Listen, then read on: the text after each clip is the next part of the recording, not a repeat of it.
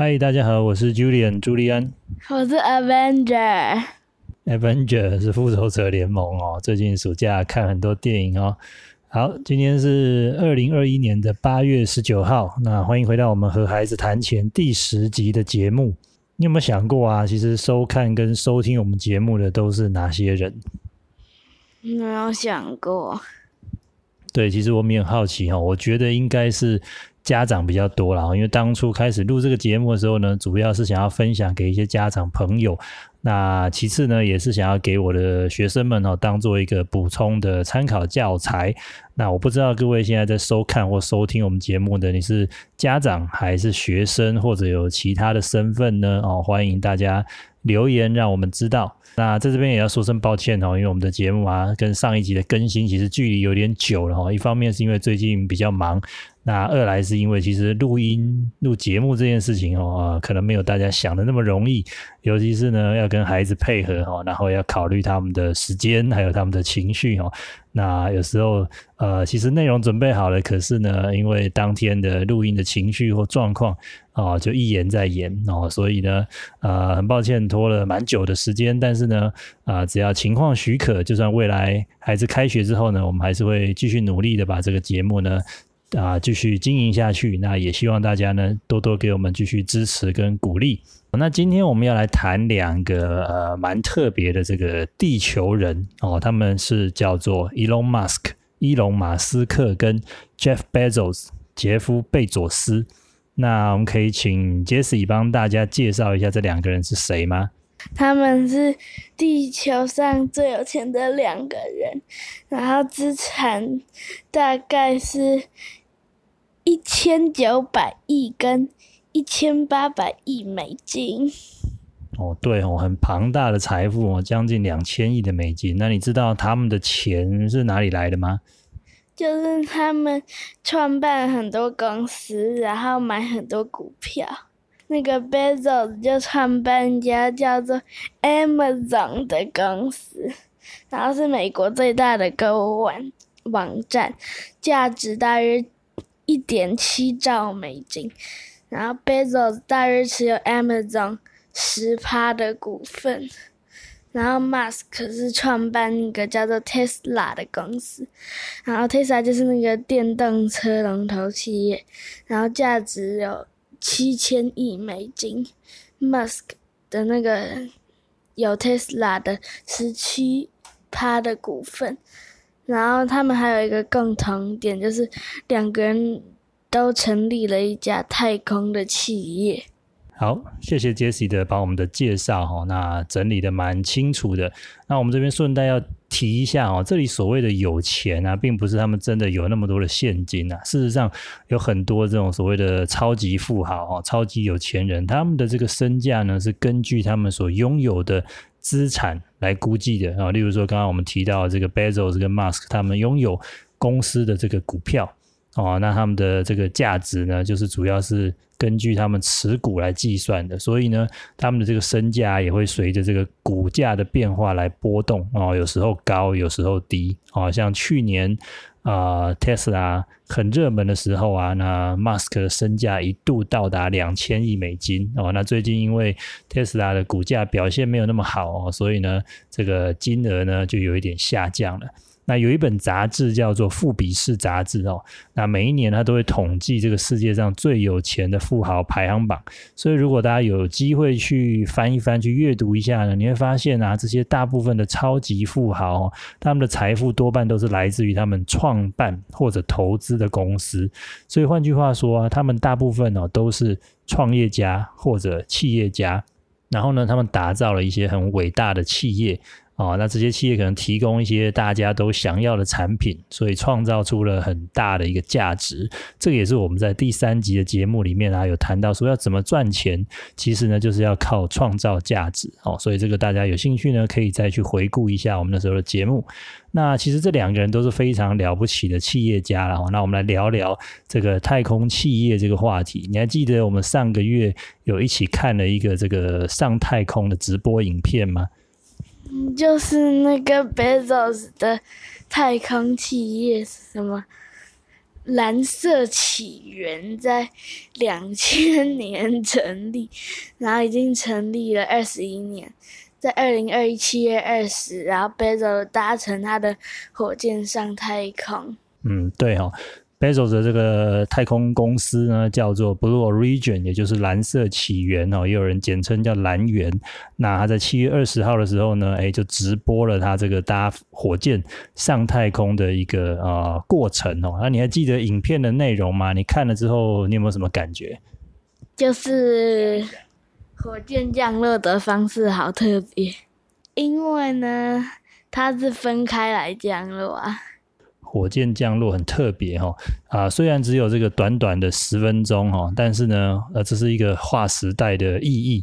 那其实顺带一提一个小插曲啊，在这个 Bezos 之前，也有另外一个超级富豪哈，叫做 Richard Branson，理查布兰森哦，他也搭乘了他自己的这个太空企业哈，叫做维珍银河。哦，Virgin Galaxy 的这个太空飞机呢上了太空，而且在七月十一号就出发了哈，比这个 Bezos 早了九天哦。所以如果大家有兴趣的话呢，也可以在网络上搜寻一下这些相关的影片哦，可以跟着这些超级富豪上太空哦，来看看这个地球的奥妙。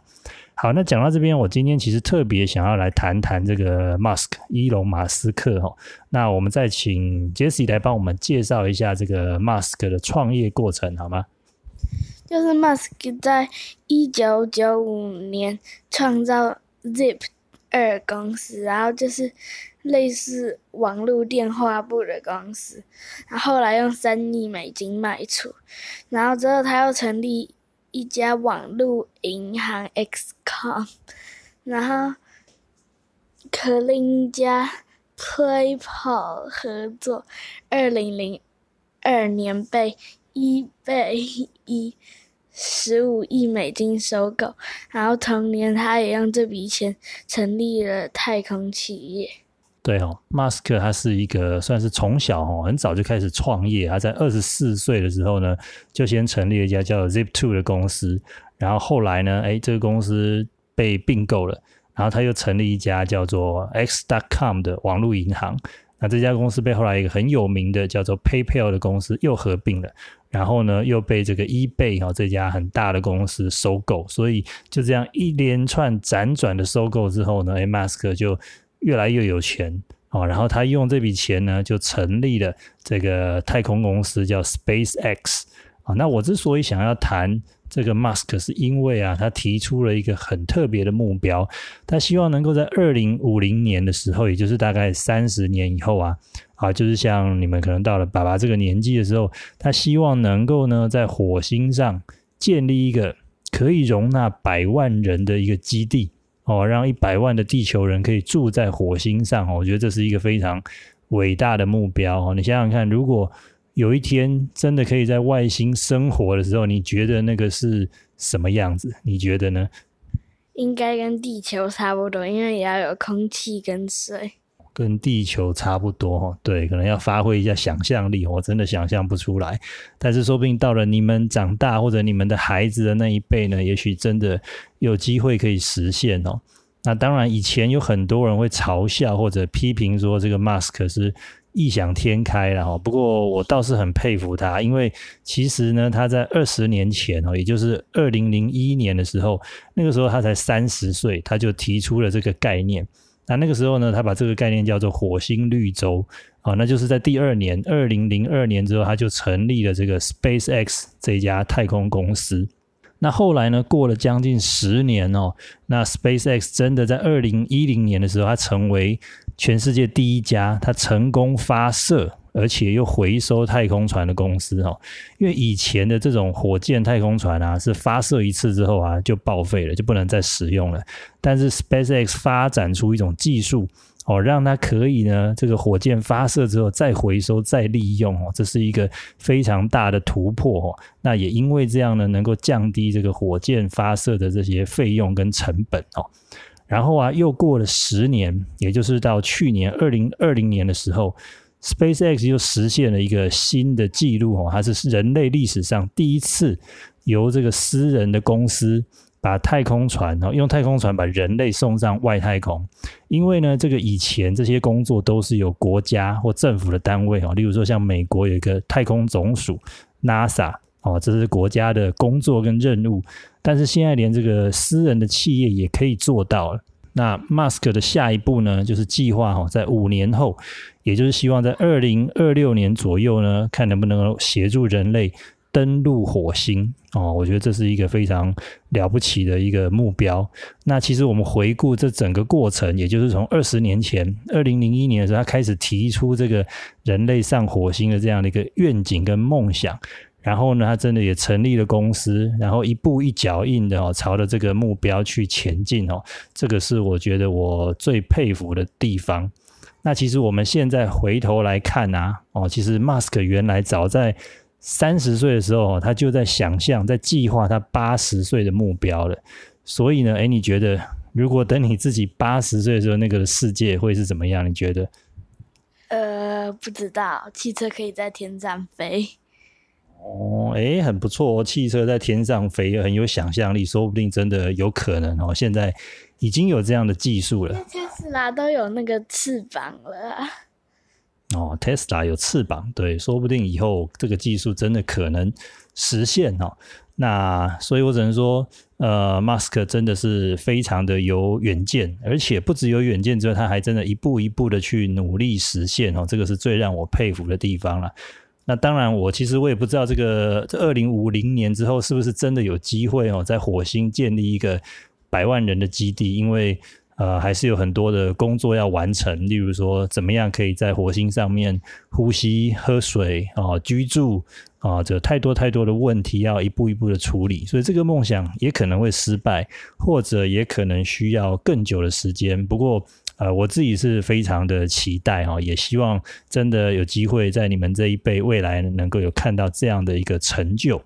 那在这边我想要补充一个哈，就是虽然这个要想象五十年以后，其实有一点难度哦，不太容易。但是我们可以啊学习 Mask 的地方，就是我们可以稍微缩短一点时间啊，例如说十年后，你们可以想想看，十年后我们做个练习哦。你觉得十年后，因为你们也差不多快要十八岁就成年了啊，那你觉得十年后你想要做什么呢？你有没有想过？嗯，去国外。去国外干嘛？去国外工作啊。去国外工作哦？去做什么工作？导演或者是编剧，哦，去国外当导演或编剧哦，这是一个蛮好的目标。好，那假设我们这个是十年后的目标，那你就要反推回来想一想，那五年后呢？哦，五年后你可能啊就是高中了，对不对？那个时候呢，诶，那十年的目标是出国，然后。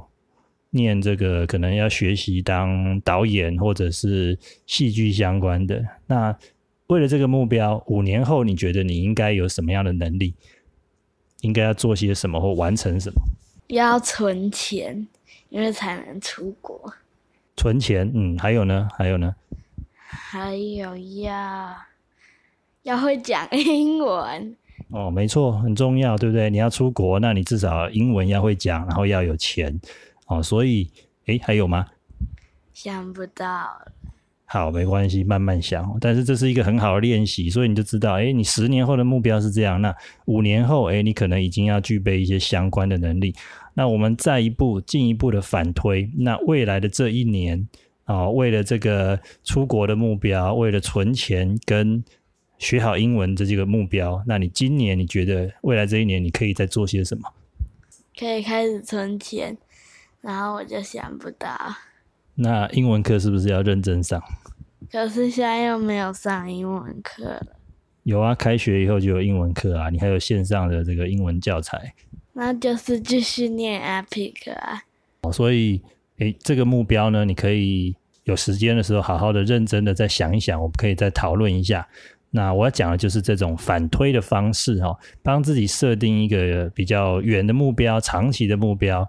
例如说，十年后你想要做的梦想，然后反推到五年后哦，算算看你的年纪，五年后大概是什么样的阶段，然后应该完成什么样的工作，再反推到哦，短期间，例如说一年之内，甚至于说未来的一个学期，你觉得你可以开始做些什么样的事哦？所以开始好好的念英文，然后好好的存钱啊，我觉得这是一个蛮好的开始，也是一个蛮好的思考练习。好，那最后哦，一个好玩的问题哦，如果你有机会出国。然后，甚至有一天你能够访问到像 Bezos 或者 Musk 这样子很了不起的企业家的话，你有想过你会想要问他们什么问题吗？就是他们需要具备什么能力？他们需要具备什么能力？可以再说的清楚一点吗？就是他们要有什么，要怎么样才能开公司啊？要怎么样才能开公司？对不对？哦，这是一个很好的问题哦，有机会我们可以再来啊讨论一下啊，怎么样成为一个企业家或创业家？创业家要具备什么能力？这个部分呢，我们可以再找机会哦来讨论看看。如果大家有这方面的想法哦，或者是你觉得哎，你知道有很好的这个朋友可以跟我们做经验的分享，或者有些爸爸妈妈本身呢就有这个创业或者经营事业的经验。诶，我们也很欢迎哦，呃，找机会来跟我们聊一聊。好，那我们今天的节目呢，就到这边告一个段落喽。那节目的尾声，我们又把时间交给 Jessie。美国在沙漠里建了一个太空中心，当地的印第安人看了觉得很好奇，前去查看。太空人告诉印第安人说，他们准备要登陆月球。一个印第安老人听说了，便希望太空人人。带一些话给住在月球上的人，太空人答应了，便帮他录音。老人只很简单的讲了几句话，在场所有的印第安人都笑了。然后印太空人就很好奇那个老人讲了什么，然后大家都笑而不答。然后太空人对老人说的话越来越好奇，好不容易找到一个听得懂印第安话的白人，然后他听完录音之后就哈哈大笑。然后他说这些话的意思是，月球人、月球上的人，你们好，你们要当心一点，这些人竟然要来占你们的土地！啊哈哈哈哈哈！哈今天的节目呢，到这边告一个段落了。任何的想法或建议呢，都欢迎在讯息栏的地方呢和我们一起交流。请大家别忘了帮我们按赞、订阅及开启小铃铛。如果觉得今天的节目有收获的话，在讯息栏的地方也有赞助的链接，欢迎给我们一起鼓一点鼓励哦！谢谢大家。好，一样祝大家防疫平安，我们下次再见，拜拜。拜拜拜。